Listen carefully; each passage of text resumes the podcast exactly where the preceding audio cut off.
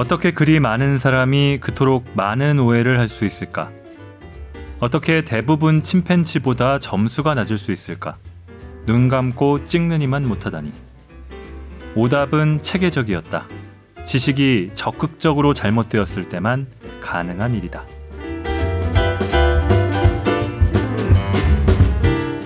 골라드는 뉴스룸, 책 읽는 순간 북적북적입니다. 저는 심영구 기자입니다. 자, 매번 같은 패턴은 좀 지루하실 수 있으니까 오늘은 문제 하나 풀어보고 가시겠습니다. 자, 첫 번째 문제입니다. 오늘날에 세계 모든 저소득 국가에서 초등학교를 나온 여성은 얼마나 될까요? A. 이십 퍼센트, B. 사십 퍼센트, C. 육십 퍼센트. 답 쉽게 고르셨겠죠? 긴가민가 하실 수 있으니까 하나만 더 해보겠습니다. 자, 지난 이십 년간 세계 인구에서 극빈층 비율은 어떻게 바뀌었을까요? A. 거의 두 배로 늘었다. B. 거의 같다. C. 거의 절반으로 줄었다. 자, 이런 식의 문제입니다. 이런 식의 문제를 열세 가지를 이어서 다 푼다면 당연히 한 열 개 이상은 맞추시겠죠? 인간 평균은 과연 어땠을까요? 그리고 조금 웃기지만 침팬지와 퀴즈 대결을 벌였다면 인간이 승리했을까요?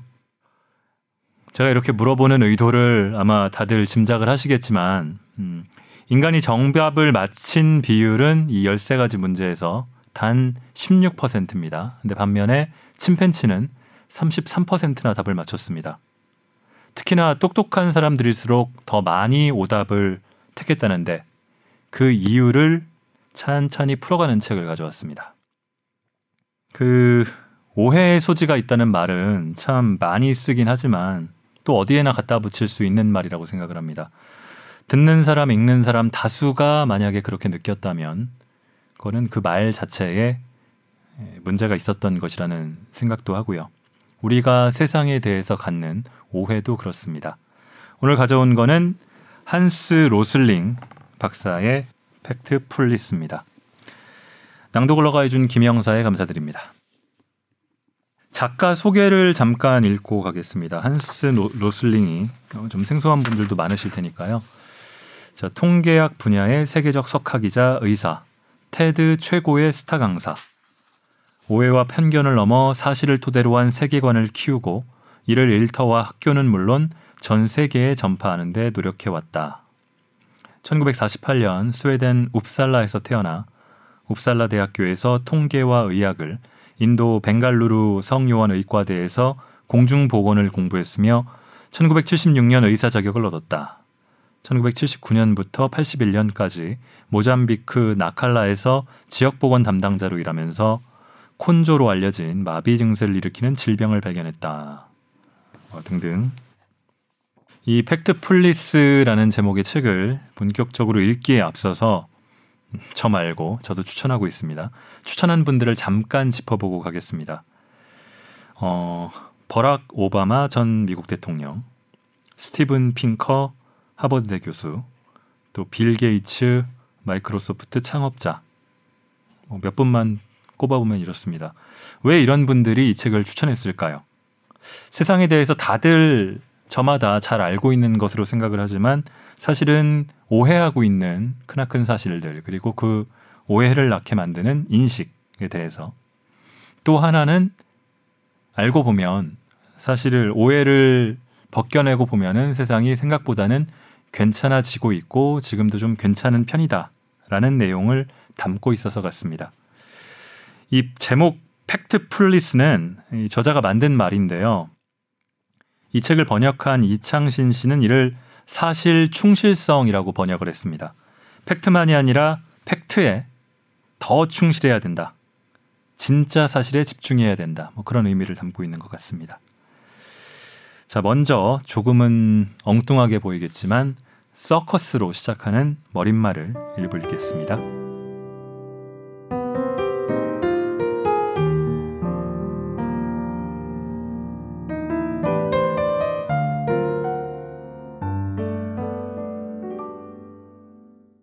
나는 서커스가 정말 좋다.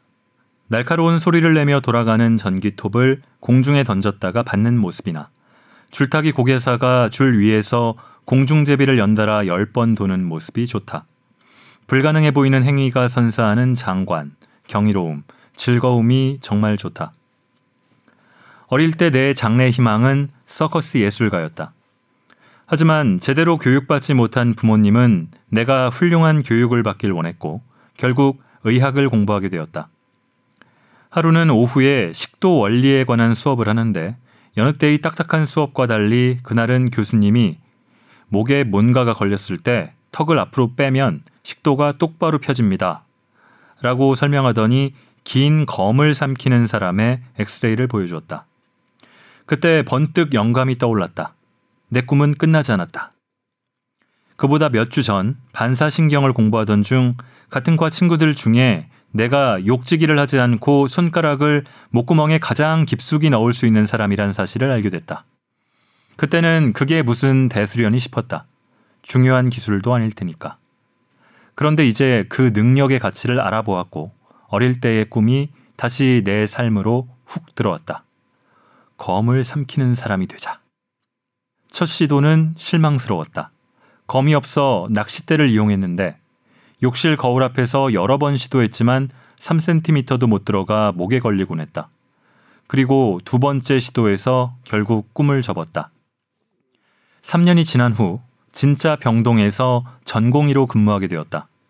첫날 진료한 환자 중에 오랫동안 기침을 하는 노인이 있었다. 나는 필요한 경우 환자에게 직업을 묻곤 했는데 세상에나 그가 바로 검을 삼키는 사람이 아닌가? 엑스레이에서 본 사람이 눈앞에 나타나다니. 내가 낚싯대를 삼키려 했던 얘기를 들려주자 그가 말했다. 젊은 의사 양반, 식도가 납작하다는 거 모르나? 납작한 것만 집어넣을 수 있어. 그래서 검을 집어넣는 거라고.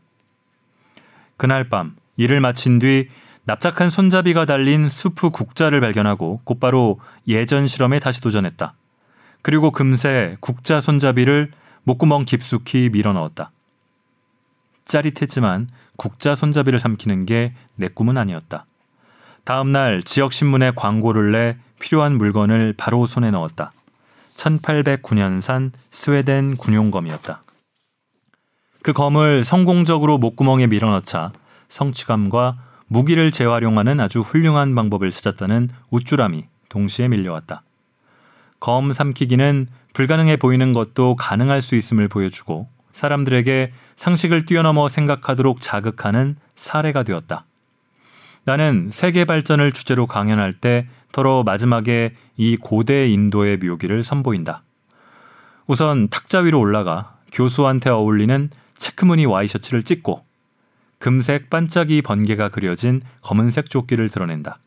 그런 다음 청중을 향해 침묵을 요청한 뒤 긴장감을 고조시키는 북소리에 맞춰 군용검을 천천히 목구멍으로 집어넣는다. 그리고 팔을 힘껏 벌리면 청중들은 한바탕 난리가 난다. 이 책은 세계에 관한 이야기고 세계를 어떻게 이해해야 하는가에 대한 이야기다. 그렇다면 왜 서커스로 시작하는가? 왜 반짝이 조끼를 자랑하며 강연을 마무리하는가? 그 이유는 나중에 설명하기로 하고 우선 세계에 관한 독자의 지식을 테스트해봐야겠다. 다음 열세 개 문제에 대답해봐라. 열세 개 문제가 쭉 나오고요. 점수가 어떻게 나왔는가? 틀린 문제가 많은가? 대부분 추측만으로 답했는가? 그렇다면 다소 위로가 될 만한 두 가지 사실을 알려주겠다. 첫째, 이 책을 다 읽고 나면 훨씬 나아질 것이다. 내가 세계 통계를 암기시켜서가 아니다. 간단한 생각 도구를 공유하기 때문이다. 세세한 내용을 배우지 않고도 큰 그림을 파악하고 세상 돌아가는 것에 대한 감각을 키우는 데 도움이 될 만한 도구들이다. 둘째, 테스트에서 점수가 낮았다면 그런 사람이 한둘이 아님을 기억하라. 지난 수십 년간 나는 가난과 부, 인구 성장, 출생, 사망, 교육, 건강, 성별, 폭력, 에너지, 환경 같은 주제에서 세계적으로 반복되어 나타나는 상황과 일반적 추세에 대해 앞서 보여준 것과 같은 사실 문제 수백 개를 만들어 전 세계 수천 명에게 제시했다. 복잡한 문제도 아니고 함정이 있는 문제도 아니다. 관련 자료가 충분하고 논쟁의 여지가 없는 사실만을 활용해 신중하게 만든 문제다. 그런데도 사람들은 대부분 답을 거의 맞히지 못한다. 혹시 교육받은 사람이라면 또 그런 주제에 관심 있는 사람이라면 좀 나을 거라고 생각하는가? 나도 처음에는 분명 그렇게 생각했지만 사실은 그렇지 않았다. 나는 전 세계 각계각층을 대상으로 실험했다. 의대생, 교사, 대학 강사, 저명한 과학자, 투자은행 종사자, 다국적 기업 경영인, 언론인, 활동가, 심지어 정치권의 고위 의사 결정자도 있었다. 다들 교육 수준이 높고 세상에 관심이 많은 사람이다. 하지만 이들도 절대 다수가 오답을 내놓았다. 그중 일부는 일반 대중보다도 점수가 낮았는데 특히 몹시 참담한 결과는 노벨상 수상자와 의료계 연구원들 사이에서 나왔다. 요컨대 지식이 있고 없고의 문제가 아니었다. 모두가 세계를 심각하게 오해하고 있었다. 이런 오해는 심각할 뿐 아니라 체계적이기까지 했다. 테스트 결과가 임의적이지 않다는 뜻으로 임의적인 것보다 더 나빴다. 그러니까 지식이 전혀 없는 사람에게 물어봤을 때 나올 법한 결과보다 더 나빴다는 뜻이다. 내 문제를 침팬지에게 테스트하기 위해 커다란 바나나를 한 알음 들고 동물원에 갔다고 상상해보자. 바나나에는 A, B, C 중 하나가 쓰여 있다. 바나나를 침팬지 우리에 던진다. 그런 다음 우리 밖에서 문제를 하나씩 큰 소리로 또박또박 읽어준 뒤 침팬지가 자신이 먹을 바나나 하나를 고르면 거기에 적힌 철자를 침팬지의 답으로 적는다. 내가 이 작업을 했다면 침팬지가 바나나를 무작위로 골라도 교육 수준은 높지만 착각을 잘하는 인간이 문제를 풀 때보다 일관되게 더 나은 결과를 내놓을 것이다. 순전히 확률로만 따져도 침팬지가 보기 셋 중에 정답을 고를 확률은 삼십삼 퍼센트다. 다시 말해 십삼 번을 뺀 나머지 열두 문제 중에 네 문제는 정답을 맞힐 수 있다. 내가 실험한 인간은 그 열두 문제 중에 평균 두 문제를 맞췄을 뿐이다. 게다가 여러 침팬지의 결과를 한데 모아보면 오답은 틀린 보기 두 개로 똑같이 나뉘겠지만 인간의 오답은 한쪽 방향으로 쏠리는 성향을 보인다. 내가 질문한 모든 집단은 세상을 실제보다 더 무섭고 더 폭력적이며 더 가망 없는 곳으로, 한마디로 더 극적인 곳으로 여겼다. 어떻게 그리 많은 사람이 그토록 많은 오해를 할 수 있을까? 어떻게 대부분 침팬지보다 점수가 낮을 수 있을까? 눈 감고 찍는 이만 못하다니. 나는 지식을 테스트하고 무지를 드러내는 데서 한 걸음 더 나아가 왜 그런 일이 발생하는지 알아보기로 했다. 세상에 대한 무지가 왜 이렇게 널리 퍼졌고 왜 이렇게 집요할까? 나를 포함해 누구든 틀릴 때가 있다. 그걸 부정하진 않는다. 그런데 어떻게 그토록 많은 사람이 어떻게 그토록 많은 오해를 할 수 있을까? 이 문제는 단지 사람들의 지식 부족 때문만이 아니었다. 그랬다면 침팬지처럼 오답이 무작위로 나왔어야 한다. 그런데 결과는 눈 감고 찍을 때보다도 침팬지보다도 낮았다. 즉, 오답은 체계적이었다. 지식이 적극적으로 잘못되었을 때만 가능한 일이었다. 아, 이거였어. 내가 여기서 다루는 것 또는 여러 해 동안 내가 고민한 것은 업그레이드의 문제였다. 내게 세계 복원을 배우는 학생을 비롯해 내가 여러 해 동안 테스트한 사람 모두 지식이 있었다. 하지만 대개는 낡은 지식이고 더러는 수십 년 묵은 지식도 있었다. 사람들의 세계관이 형성된 시기는 그들을 가르친 교사가 학교를 떠나던 때까지 거슬러 올라간다. 따라서 무지를 뿌리 뽑으려면 사람들의 지식을 업그레이드해야 했다. 적어도 내 결론은 그랬다. 그러려면 데이터를 좀 더 명확하게 제시한 더 좋은 교육 자료를 개발해야 했다. 그런데 차츰 뭔가가 더 있다는 사실을 알게 되었다. 우리가 계속해서 찾던 무지는 업그레이드 문제만이 아니었다. 명확한 데이터 영상, 좋은 교육 도구를 제공하는 것만으로는 해결할 수 없는 문제가 더 있었다. 정말 안타까운 일이지만 내 강의를 무척 좋아하는 사람조차 내 얘기를 제대로 듣지 않는다는 걸 깨달았다. 그들은 순간적으로 영감을 받았을지 몰라도 강의가 끝나면 다시 기존의 부정적 세계관에 갇혔고 새로운 생각이 그들 머릿속에 자리 잡지 못했다. 심지어 강연이 끝난 직후에도 사람들은 가난과 인구 성장에 대한 잘못된 믿음을 그대로 드러내곤 했다. 나는 거의 포기 상태가 되었다. 그런 극적인 세계관은 왜 없어지지 않을까? 언론 탓일까? 그 점도 생각해 보았지만 그건 답이 아니었다. 물론 언론도 잘못이 없는 건 아니다. 이에 대해서 뒤에서 다시 언급하겠지만 언론을 우스꽝스러운 악당으로 만들어서는 안 된다. 언론에 대고 우우하며 야유를 보낼 수는 없는 노릇이다. 이 책을 출간한 이유도 그것이다. 사실에 근거한 세계관을 가르치려 노력하고 사실을 눈앞에 두고도 사람들이 어떻게 그걸 잘못 해석하는지 귀담아 들어온 지난 수년간의 경험을 바탕으로 마침내 내가 얻은 결론을 공유하고자 한다. 한마디로 세상에 대해 생각하라. 전쟁, 폭력, 자연재해, 인재, 부패. 상황은 안 좋고 문제는 점점 심각해지는 것만 같다. 안 그런가? 부자는 더 부자가 되고 가난한 사람은 더 가난해지며 빈곤층은 더욱 늘어간다. 극적인 조치를 취하지 않으면 자원은 곧 동나고 말 것이다. 적어도 서양인 대부분이 언론에서 보고 머릿속에 담아둔 그림은 그렇다. 나는 그것을 과도하게 극적인 세계관이라고 부른다. 그런 세계관은 스트레스와 오해를 불러온다. 사실은 세계 인구의 절대 다수가 중간소득 수준을 유지한다. 이들이 우리가 중산층이라고 생각하는 사람은 아닐 수 있지만 극빈층도 아니다.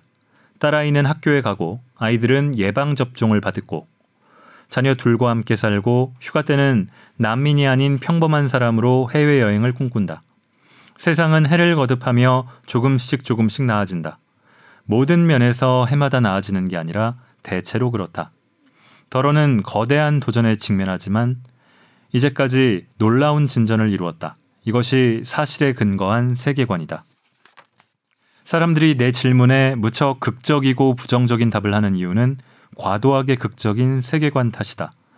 사람들은 세상에 대해 생각하고 추측하고 학습할 때 끊임없이 그리고 직관적으로 자신의 세계관을 참고한다. 그래서 세계관이 잘못되면 체계적으로 잘못된 추측을 내놓는다.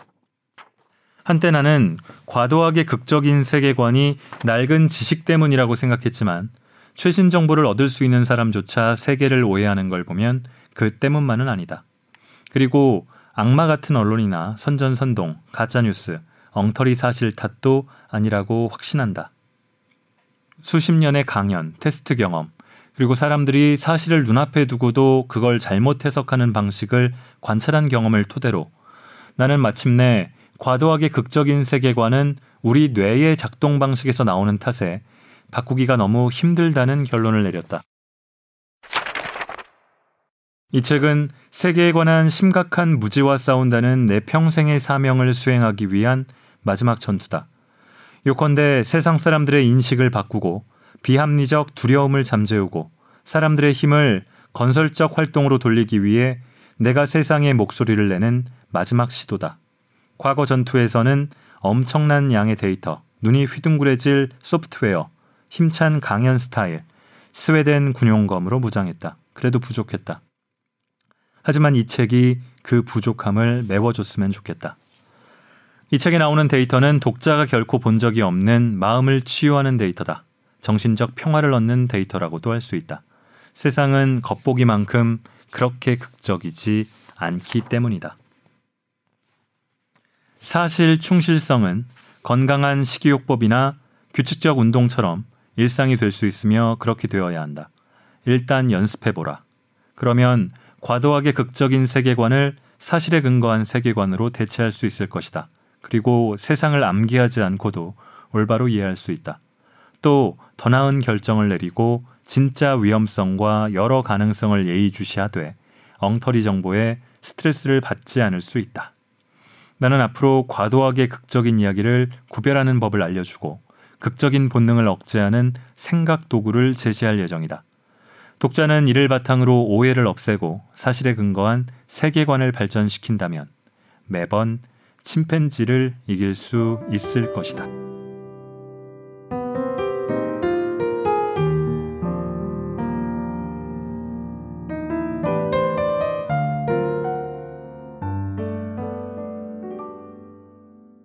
자, 침팬지를 이기는 게 쉽지는 않을 것 같은데요.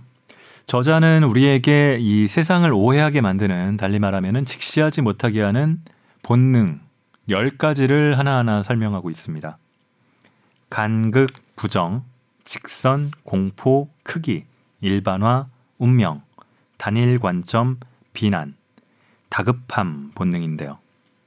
이 중에서 어, 다 읽을 수는 없고요. 간극과 부정 본능에 대해서 맨 앞에서 첫 번째랑 두 번째죠. 일부 읽어보겠습니다.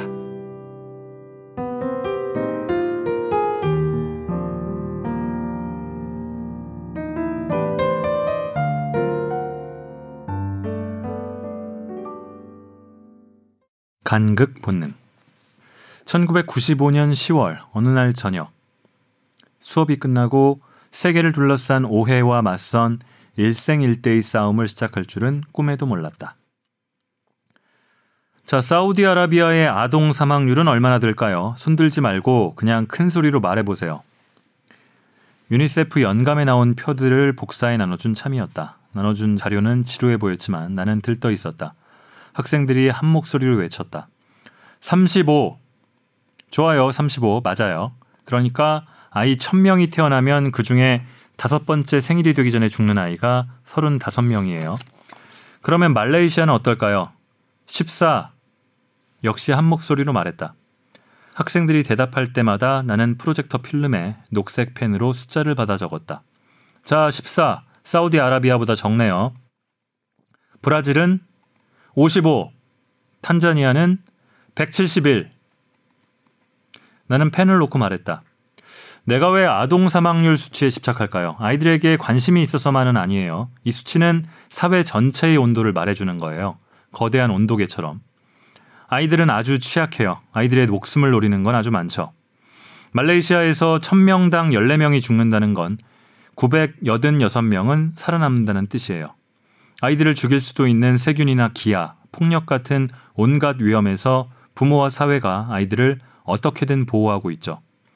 십사라는 수치는 말레이시아의 대다수 가정이 먹을거리가 충분하고 하수시설이 잘 갖춰져 더러운 물이 식수로 흘러들지 않고 기초적 보건의료가 잘 돼 있으며 엄마들이 글을 읽고 쓸 줄 안다는 뜻이죠.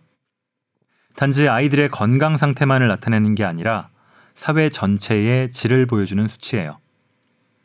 흥미로운 건 수치가 아니라 수치가 말해주는 그 이면의 삶이죠.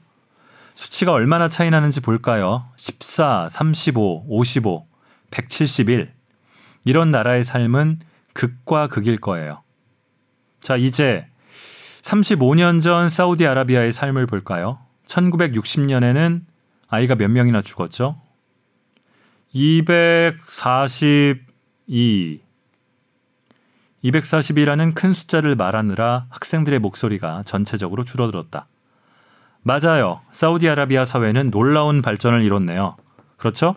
불과 삼십오 년 만에 아이 천 명당 사망자 수가 이백사십이 명에서 삼십오 명으로 줄었어요. 스웨덴보다 훨씬 빠른 속도예요. 우리는 이런 똑같은 발전을 이루는데 칠십칠 년이 걸렸으니까요. 나는 다시 질문을 던졌다. 말레이시아는 어떤가요? 지금은 십사인데 천구백육십년에는 몇이었죠? 구십삼. 학생들이 중얼거리듯 말했다. 다들 표에서 숫자를 찾아보며 혼란스러워했다. 똑같은 사례를 한 해 전에도 학생들에게 제시했다. 하지만 그때는 수치를 증명하는 표를 함께 보여주지 않았더니 학생들은 세상이 발전했다는 내 말을 믿으려 하지 않았다. 지금은 눈앞에 증거를 제시하자 내 말을 부인하지는 않았지만 내가 혹시 자기들을 속이려고 예외적인 나라만 골라 묻는 건 아닌지 눈을 이리저리 굴리며 표의 숫자를 살폈다. 학생들은 데이터에 나타난 그림을 믿지 못했다. 머릿속에 있는 세상과 전혀 다른 그림이었기 때문이다. 보다시피 아동 사망률이 늘어난 나라를 찾을 수 없을 거예요. 세상은 전반적으로 나아지고 있으니까요. 우리에겐 모든 것을 서로 다른 두 집단, 나아가 상충하는 두 집단으로 나누고 둘 사이에 거대한 불평등의 틈을 상상하는 거부하기 힘든 본능이 있다. 이 간극 본능이 머릿속에서 어떻게 세상의 그림을 부자와 빈자라는 두 종류의 국가 또는 두 부류의 사람으로 나누는지 이야기하고자 한다. 내가 그것을 거대 오해라고 부르는 이유는 사람들이 세상을 잘못 인식하는데 지대한 영향을 미치기 때문이다. 그 중에서도 최악인 첫 번째 오해는 세상을 가난한 나라와 부유한 나라라는 두 개의 엉터리 상자에 나눠 담음으로써 사람들 머릿속에서 세상의 모든 비유를 완전히 왜곡해버린다. 나는 다시 강의를 시작하며 아동 사망률은 우림 지역 부족 사회에서 그리고 세계적으로 외딴 시골의 전통적 농촌에서 가장 높다고 설명했다. 자, 텔레비전의 이국적 다큐에 나오는 지역, 그런 곳의 부모는 가족을 위해 누구보다도 안간힘을 다해 살아가지만 아이들을 절반 가까이 잃어요. 그래도 다행인 것은 그런 혹독한 조건에서 살아가는 사람이 점점 줄고 있다는 겁니다. 그때 맨 앞줄에 앉은 어린 남학생이 손을 들고 고개를 갸우뚱하며 말했다. 그 사람들은 절대 우리처럼 살 수 없어요. 강의실에 있는 다른 학생들도 모두 동의한다는 듯 고개를 끄덕였다. 그 학생은 내가 놀랄 거라 생각했겠지만 나는 조금도 놀라지 않았다. 전에도 수없이 들은 간극 발언이다. 나는 놀라기는커녕 짜릿한 기분이 들었다. 내가 바라던 반응이었으니까. 우리는 대화를 이어갔다. 미안하지만 그 사람들이 누구지? 다른 나라 사람들이요. 스웨덴 말고 다른 모든 나라? 아니요. 그러니까 서양에 속하지 않은 나라요. 그 사람들은 우리처럼 살 수 없어요. 그렇게는 안 될 거예요. 아, 그럼 일본 같은 나라겠네? 아니요. 일본은 아니에요. 그 사람들은 생활 방식이 서양식이잖아요. 그럼 말레이시아? 그 사람들은 서양식 생활 방식으로 살지 않으니까. 맞나? 네, 말레이시아는 서양이 아니에요. 아직 서양식 생활 방식을 택하지 않은 모든 나라. 그 사람들은 안 돼요. 제 말 뜻 아시잖아요. 무슨 뜻인지 잘 모르겠는데 한번 설명해 보겠나? 서양과 그 밖의 나라를 말하는 건가? 맞나? 네, 그거예요. 그럼 멕시코는? 서양인가? 학생은 나를 가만히 바라만 보았다. 학생을 괴롭힐 의도는 아니었지만 대화가 어디까지 이어질지 흥미로워서 질문을 계속했다. 멕시코가 서양이면 그 사람들은 우리처럼 살 수 있을까? 그렇지 않고 그 밖의 나라라면 우리처럼 살 수 없을까? 내가 말했다. 헷갈리네. 학생은 그 사람들과 우리로 시작했다가 서양과 그 외로 말을 바꿨어. 학생 의도를 이해하는 게 아주 재밌네. 그런 말을 전에도 많이 들었는데 솔직히 내가 그걸 이해한 적이 한 번도 없었거든. 그때 셋째 줄에 앉은 어린 여학생이 앞선 학생의 구원자로 나섰다. 그런데 내 도전을 맞받아친 방식이 너무나 놀라웠다. 그 여학생은 앞에 놓인 커다란 종이를 가리키며 말했다. 어쩌면 이렇게 정의할 수 있을 것 같아요. 서양에 사는 우리는 아이를 적게 낳고 그중 소수가 죽는다. 반면에 그 외에 사는 그들은 아이를 많이 낳고 그중 다수가 죽는다. 이 여학생은 세상을 가르는 꽤나 창조적인 방식을 정의해 남학생의 사고방식과 내가 나눠준 데이터에 상충하는 문제를 해결하려 했다. 덕분에 나는 되레 신났다. 여학생도 곧 알게 되겠지만 그 방식은 완전히 엉터리인데다 더 중요하게는 오류가 구체적이어서 내가 그 오류를 증명할 수 있었기 때문이다. 좋아. 훌륭해. 아주 훌륭해. 자, 그럼 아이가 몇 명이고 그중 몇 명이 죽는가에 따라 여러 나라를 둘로 나눌 수 있는지 한번 살펴봅시다. 학생들의 회의적인 얼굴이 내가 왜 그렇게 신났는지 궁금해하는 표정으로 바뀌었다. 나는 여학생이 제시한 정의가 똑 부러져서 마음에 들었다. 우리는 데이터를 갖고 그 정의를 점검할 수 있었다. 오해에 사로잡힌 사람을 설득할 때는 그의 의견을 데이터와 비교하는 방법이 아주 유용하다. 강의 중에 학생들은 그들과 우리라고 했다. 평소 사람들은 개발도상국과 선진국이라고 한다. 독자도 아마 그런 명칭을 쓸 것이다. 무엇이 문제일까? 언론인, 정치인, 활동가, 교사, 연구원 모두 일상적으로 쓰는 말 아닌가? 사람들은 개발도상국과 선진국이라고 말하면서 못 사는 나라와 잘 사는 나라를 떠올릴 것이다. 나는 서양, 그 외, 북부, 남부, 저소득층, 고소득층 같은 구분도 종종 듣는다. 사람들이 어떤 말로 세상을 묘사하든 그것이 머릿속에 적절한 모습을 연상시키고 현실을 제대로 반영한다면 큰 문제는 아니다. 그렇다면 단순한 두 용어를 쓸 때 머릿속에서는 실제로 어떤 모습이 떠오를까? 그리고 그 모습은 현실을 얼마나 반영할까? 국가를 개발도상국과 선진국으로 이름 붙이는 것이 뭐가 그리 잘못일까? 나는 왜 우리와 그들이라고 말한 학생을 그토록 곤혹스럽게 했을까? 그 이유는 그런 구분이 바로 천구백육십오 년 상황이기 때문이다. 내가 아주 젊었을 때다. 바로 그 점이 문제다. 요즘에 천구백육십오 년도 지도를 들고 여행할 사람이 누가 있겠는가? 의사가 천구백육십오 년도의 연구를 바탕으로 진단을 내리고 처치를 한다면 신뢰할 사람이 누가 있겠는가? 세상은 크게 변했다. 세계에서 인구가 가장 많은 중국과 인도를 비롯해 오늘날 절대 다수의 나라에서 가족 구성원은 적어지고 아동 사망은 드문 일이 되었다. 세상이 이렇게 바뀌었는데 적어도 서양인의 머릿속에서 세상을 바라보는 시각은 그대로다. 서양인 대부분은 시대착오적 생각에 사로잡혀 서양 이외의 세상을 바라본다. 세계는 가족 구성원 수와 아동 생존율에서만 탈바꿈한 게 아니다. 인간 삶의 꽤 많은 영역에서 이와 비슷한 현상이 나타난다. 소득, 관광, 민주주의, 교육, 보건의료, 전기 보급의 수준을 나타내는 여러 도표가 전해주는 이야기는 한결같다. 한마디로 세상은 더 이상 예전처럼 둘로 나뉘지 않는다. 오늘날에는 다수가 중간에 속한다. 서양과 그 외, 선진국과 개발도상국, 부자와 빈자 사이에 간극이 존재하지 않는다. 따라서 간극을 암시하는 이쪽 또는 저쪽이라는 단순한 분류는 쓰지 않는 게 옳다. 내 수업을 들은 학생들은 세계 문제를 인식하는 수준이 높고 세상을 더 나은 곳으로 만들고 싶어하는 성실한 젊은이들이었다. 그런 학생들이 가장 기본적인 사실조차 모른다는 것이 내게는 큰 충격이었다. 학생들이 우리와 그들이라는 두 집단이 있다고 생각하는 것도, 학생들 입에서 그들은 우리처럼 살 수 없다는 말이 나오는 것도 충격이었다. 머릿속에 삼십 년 된 낡은 세계관을 넣고 다닌다는 게 어떻게 가능하단 말인가. 이제 덫을 치우고 오해를 들여다보자. 사람들은 저소득 국가의 삶을 실제보다 훨씬 안 좋게 생각한다는 게 분명해졌다. 그렇다면 그런 심각한 삶을 사는 사람이 얼마나 된다고 상상할까? 우리는 스웨덴 사람과 미국 사람에게 물었다. 전 세계 인구 중 몇 퍼센트가 저소득 국가에 살까? 그러자 다수가 오십 퍼센트 이상이라고 대답했고 그 추정치 평균은 오십구 퍼센트였다. 정답은 구 퍼센트다. 전 세계에서 겨우 구 퍼센트가 저소득 국가에 산다. 그리고 기억하는가?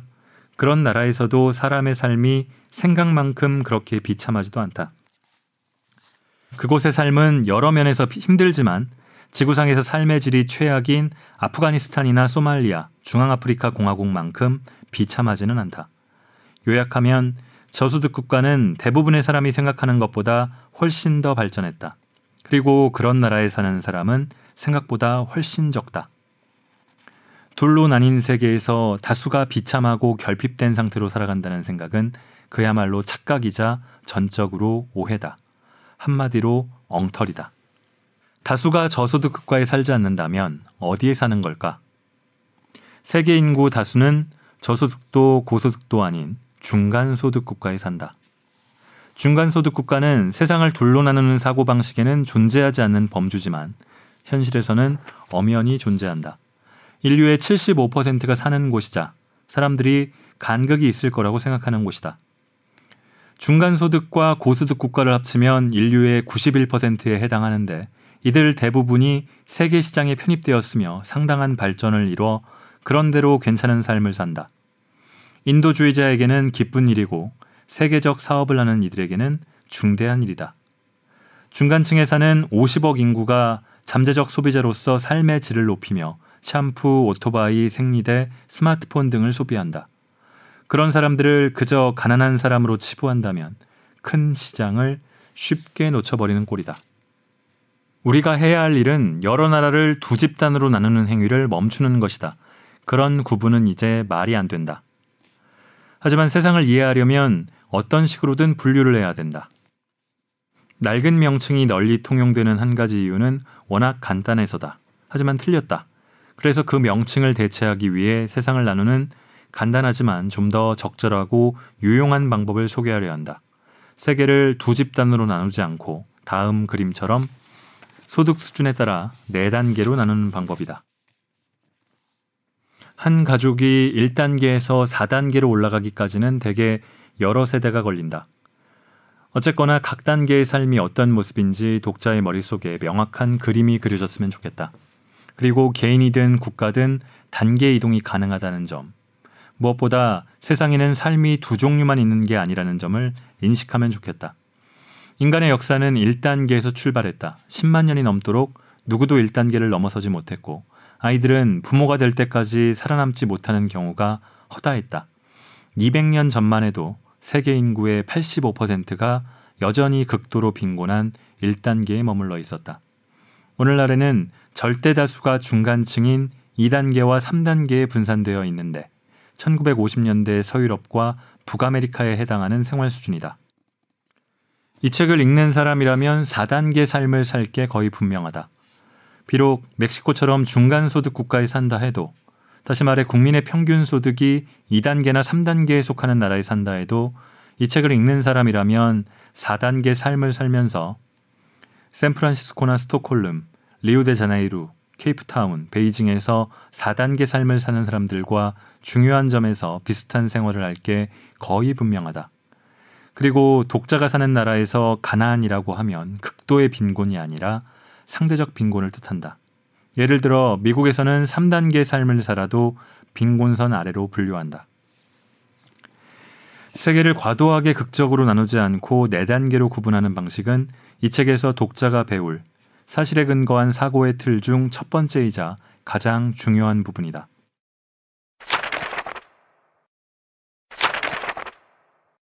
부정 본능. 좋은 것보다 나쁜 것에 주목하는 성향이다. 두 번째 거대 오해의 이면에 자리 잡은 것이 바로 이 부정 본능이다.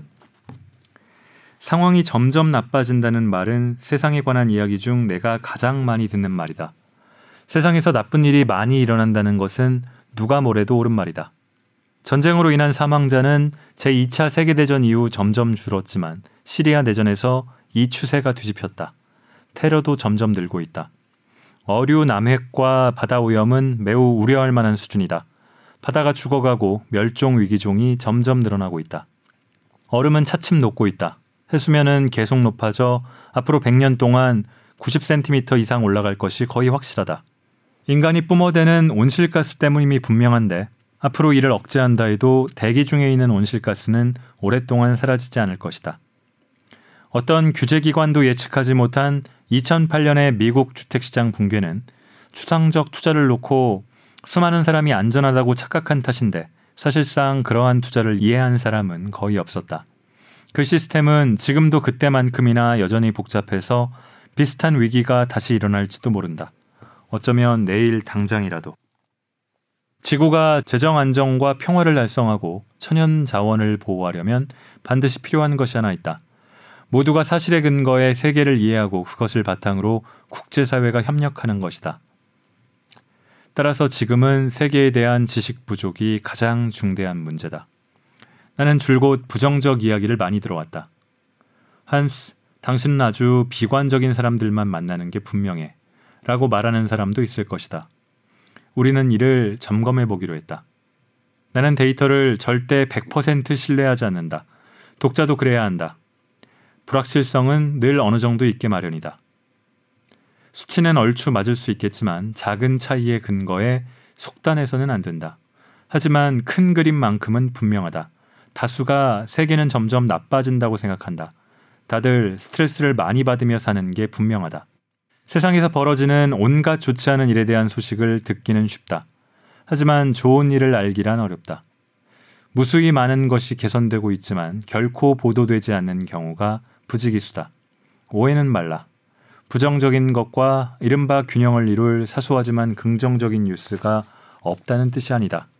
세상을 바꾸는 근본적 발전인데도 하나하나가 너무 느리거나 너무 파편적이거나 너무 작아서 뉴스거리가 되지 못하는 경우, 그러니까 은밀하고 조용하게 이루어지는 인류 발전의 기적을 말하는 것이다.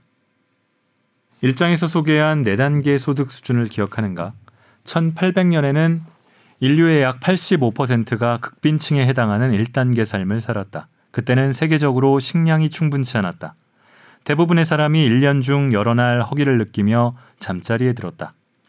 영국과 그 식민지 전역에서 아이들은 먹기 위해 일을 해야 해서 평균 열 살이 되면 노동을 시작했다. 우리 친척 상당수를 포함해 스웨덴 전체 인구 오분의 일이 굶주림을 해결하려고 미국으로 떠났고 그중 언제고 돌아온 사람은 이십 퍼센트에 불과했다. 작황이 나빠 친척, 친구, 이웃이 굶어 죽는다면 어떻게 하겠는가? 도망치거나 이주하지 않겠는가? 그나마 그것이 가능하다면. 인류는 모두 일 단계에서 시작했다. 그리고 천구백육십육 년까지 다수가 줄곧 일 단계 삶을 살았다. 그때까지는 극빈층이 예외가 아니라 일반적이었다. 천구백구십칠 년에는 인도와 중국의 총 인구 중 사십이 퍼센트가 극빈층이었다. 그러다가 이천십칠 년 인도에서는 이 비율이 십이 퍼센트까지 떨어져 이십 년 전보다 무려 이억 칠천만 명이 줄었다. 중국에서는 같은 기간 이 비율이 영점 칠 퍼센트까지 급격히 떨어져 다시 오억 인구가 이 중대한 한계점을 넘어섰다. 한편 라틴 아메리카는 이 비율이 십사 퍼센트에서 사 퍼센트로 줄어 삼천오백만 명이 일 단계를 벗어났다. 극빈층에 관한 모든 추정치는 대단히 불확실하지만 그래도 이때의 변화가 이런 식이라면 무언가 대단한 일이 일어났음은 의심할 여지가 없다. 독자는 이십 년 전에 몇 살이었는가? 잠시 눈을 감고 이십 년 전의 나를 상상해보라.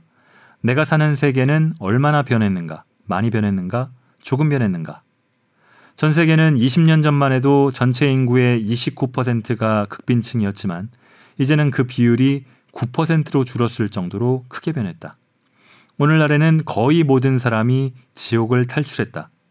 인류를 괴롭혀온 고통의 근원이 사라지려는 순간이다. 우리는 파티를 열어야 한다. 여기서 내가 말하는 우리는 바로 인류다. 그런데 우리는 우울하다. 사 단계 삶을 사는 우리는 텔레비전에서 여전히 극빈층을 본다. 아무것도 변하지 않은 것만 같다.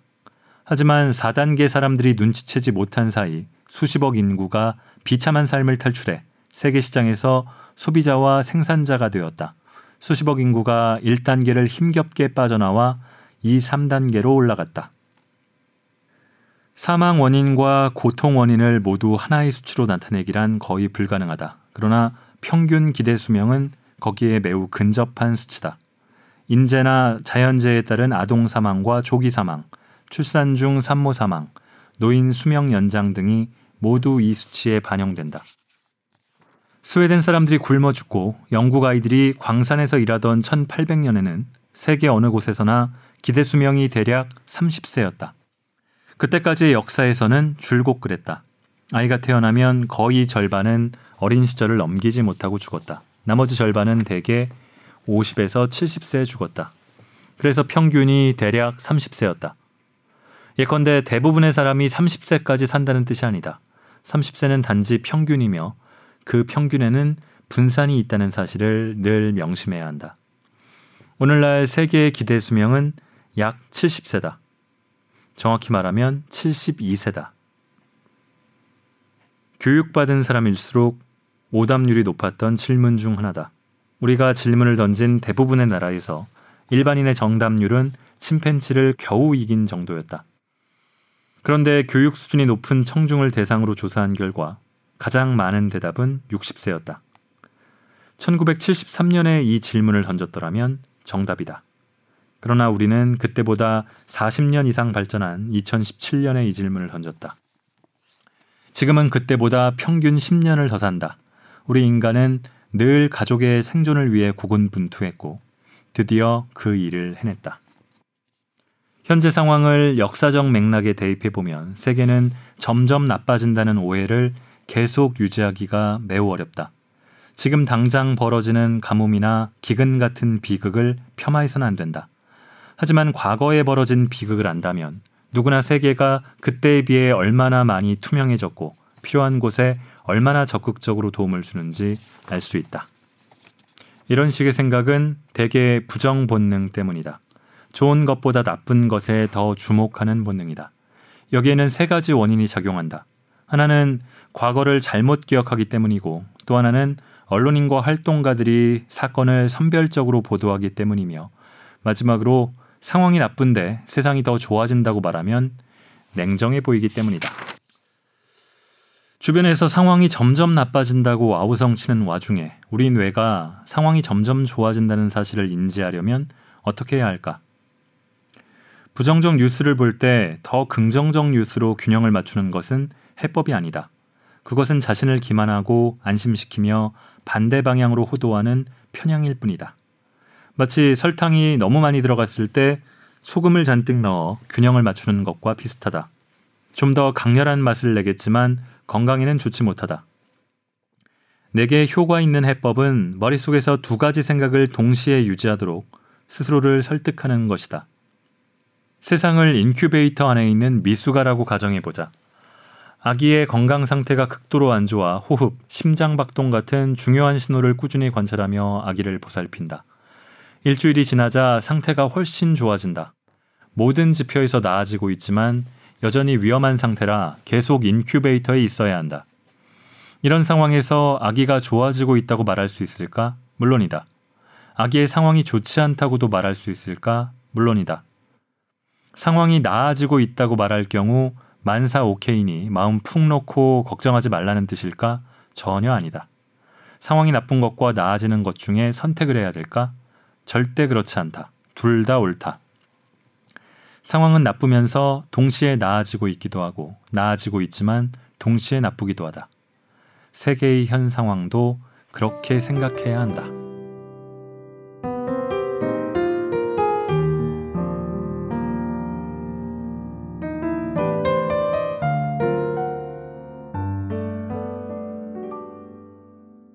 자, 이 열 가지 본능들을 쭉 하는 얘기를 보면은 음, 언론 얘기를 꽤 많이 합니다.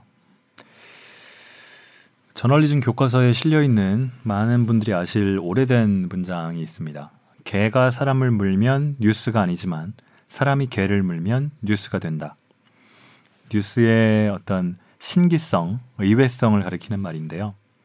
요즘에는 뭐 개가 사람을 무는 일도 한국 사회에서는 그렇게 흔하지 않다 보니까 전처럼 뉴스가 될 때가 있죠. 근데 요는 좀 특이하고 새로운 신기한 일이어야지 뉴스가 된다는 겁니다.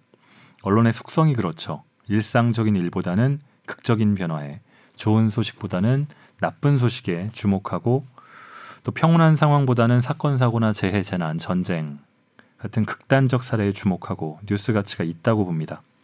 앞에 얘기한 우리의 열 가지나 되는 이런 본능들이 언론에 의해서 필터링 된다면 세상을 좀 더 과도하게 극단적으로 인식할 가능성이 더 커지겠죠.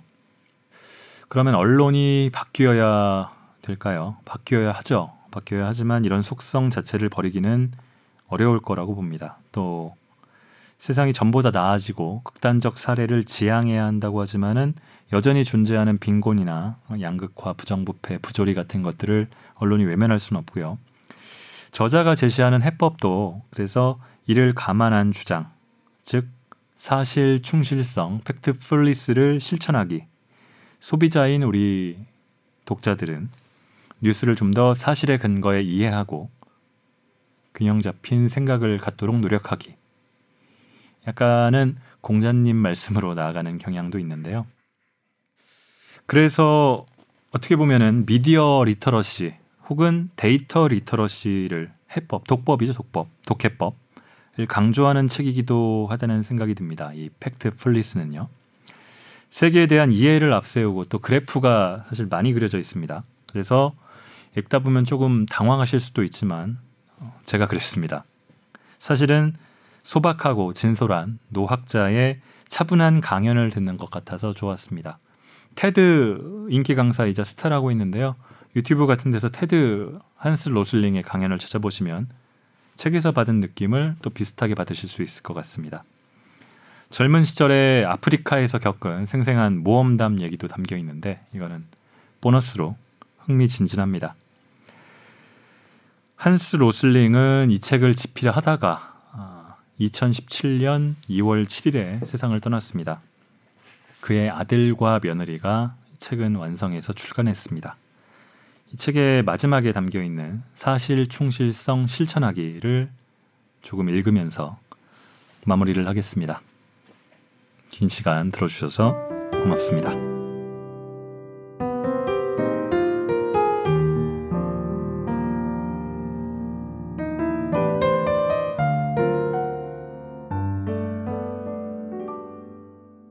아무래도 도망가야 할 것 같아요. 내 옆에 있던 젊은 교사가 속삭였다. 내 머릿속에 두 가지 생각이 교차했다. 하나는 그 교사가 도망가면 내 앞에 있는 흥분한 무리와 소통할 방법이 없다는 것이다. 나는 그의 팔을 꽉 붙잡고 놓아주지 않았다.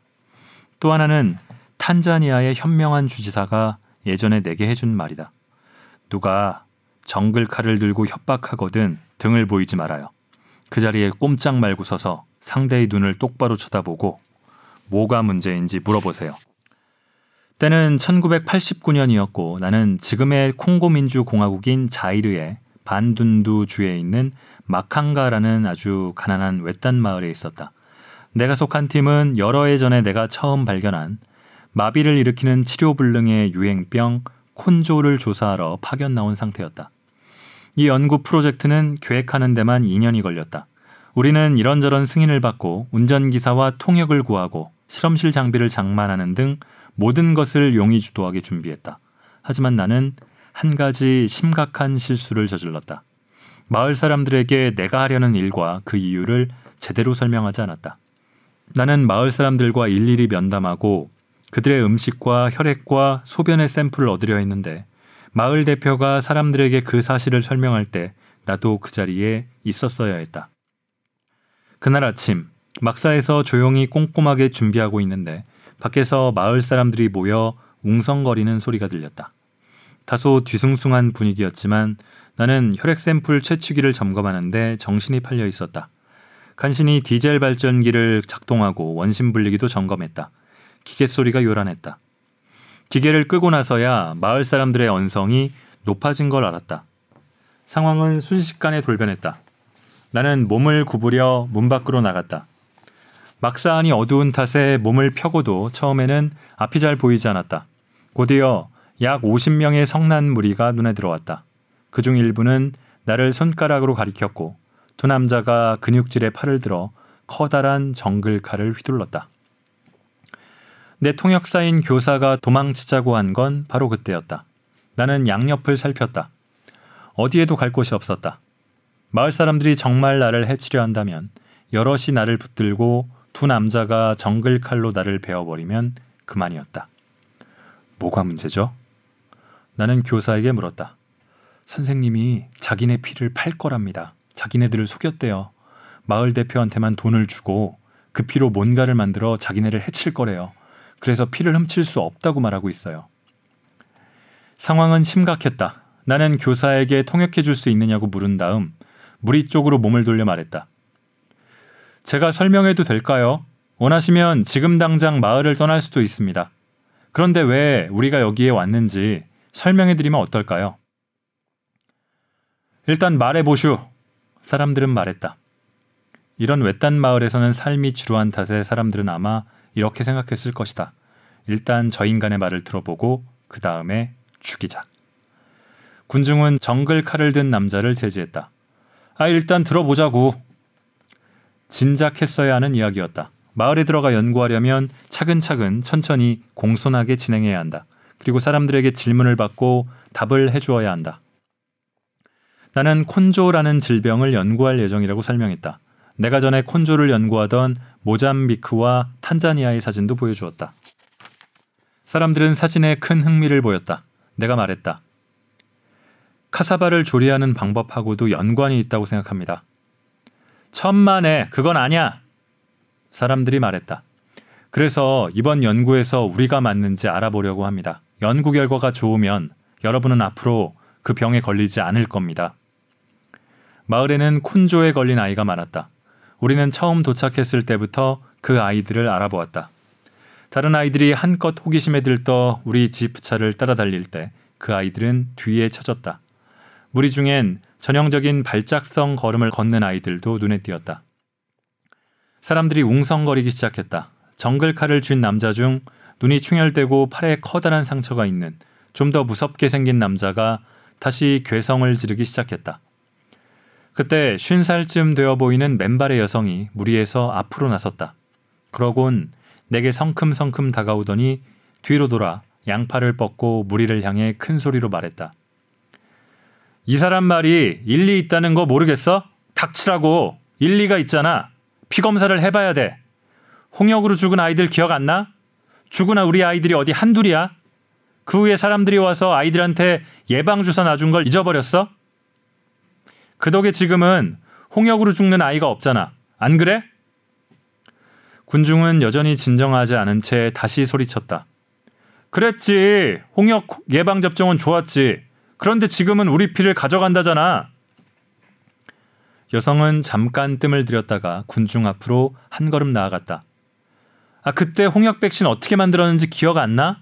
그 사람들 나라에 있는 나무에서 따왔을까? 아니면 땅에서 캤을까? 아니잖아. 지금 이 의사 선생이 말한. 여성은 나를 쳐다보더니 말을 이었다. 리, 서, 치. 그걸 하는 거라고. 여성은 통역사를 통해 리서치에 해당하는 현지어를 다시 한번 말했다. 그리고 돌아서서 나를 가리켰다. 이 사람들은 질병을 그런 식으로 찾아낸다고. 모르겠어? 우리는 반둔두에서 가장 외딴 지역에 있었는데 그 여성은 마치 과학 아카데미의 사무국장처럼 앞에 나서서 과학 연구를 변호해 주었다. 내 손주는 콘조로 평생 불구가 됐어. 의사도 치료 못한대. 그런데 이 사람들어 우리를 연구하라고 하면 예전에 홍역을 없앴던 것처럼 콘조를 없앨 방법을 찾을지도 모르잖아. 그러면 우리 애들, 우리 손주들은 더 이상 불구가 되지 않을 거야. 나는 그럴 거라고 생각해. 우리 마캉가 사람들한테는 이 리서치가 필요하다고. 여성의 극적인 연설은 정말 놀라웠다. 그렇다고 해서 사실을 왜곡하지도 않았다. 극적인 방법으로 설명했을 뿐이다. 예전에 아프리카 마을에서 여러 차례 본 자신감 넘치는 여성처럼 왼쪽 소매를 걷어올린 채 힘있는 어조로 말했다. 그러더니 무리에게서 등을 돌리고 자기 팔꿈치 안쪽을 가리키며 내 눈을 보고 말을 이었다. 자, 의사 선생님, 내 피를 뽑아요. 정글 칼을 쥔 두 남자는 팔을 내리고 자리를 떴다. 대여섯 명도 투덜거리며 무리에서 멀어졌다. 나머지 사람들은 피를 뽑기 위해 여성 뒤에 줄을 섰다. 고함을 지르던 목소리가 부드럽게 바뀌었다. 얼굴에는 분노가 사라지고 야릇한 미소가 피어올랐다. 나는 이 용감한 여성의 해안이 줄곧 몸둘 바를 모를 정도로 고마웠다. 그리고 수년 동안 무지와 싸운 뒤 사실 충실성을 정의하기에 이른 지금, 사실 충실성이란 말이 이 여성의 행동을 묘사하기에 그만이다 싶다. 그는 성난 군중이 극적 본능에 사로잡혔다는 사실을 눈치챈 듯했고, 그래서 이성적 논쟁으로 마을 사람들을 설득했다. 날카로운 주사바늘, 피, 질병이 공포 본능을 촉발했다. 일반화 본능은 나를 약탈자 유럽인이라는 상자에 집어넣었다. 비난 본능은 마을 사람들을 피를 훔치러 온 사악한 의사에 맞서게 했고, 다급한 본능은 너무 성급하게 결정을 내리게 했다. 하지만 그런 압력 속에서도 이 여성은 분연히 일어나 외쳤다. 정식 교육과는 아무런 상관이 없었다. 그는 거의 틀림없이 반둔두를 떠난 적이 없을 테고 장담하건대 문맹이었을 것이다. 통계를 배우거나 세계와 관련한 사실을 외운 적도 당연히 없을 것이다. 하지만 용기가 있었고 비판적으로 생각하고 극도로 긴장된 순간에 날카로운 논리와 완벽한 웅변술로 자신을 표현할 수 있었다. 그의 사실 충실성이 내 목숨을 살렸다. 그가 그런 상황에서도 사실 충실성을 실천할 수 있었다면, 그보다 교육 수준이 높고 이 책을 읽을 만한 사람이라면 말할 것도 없다.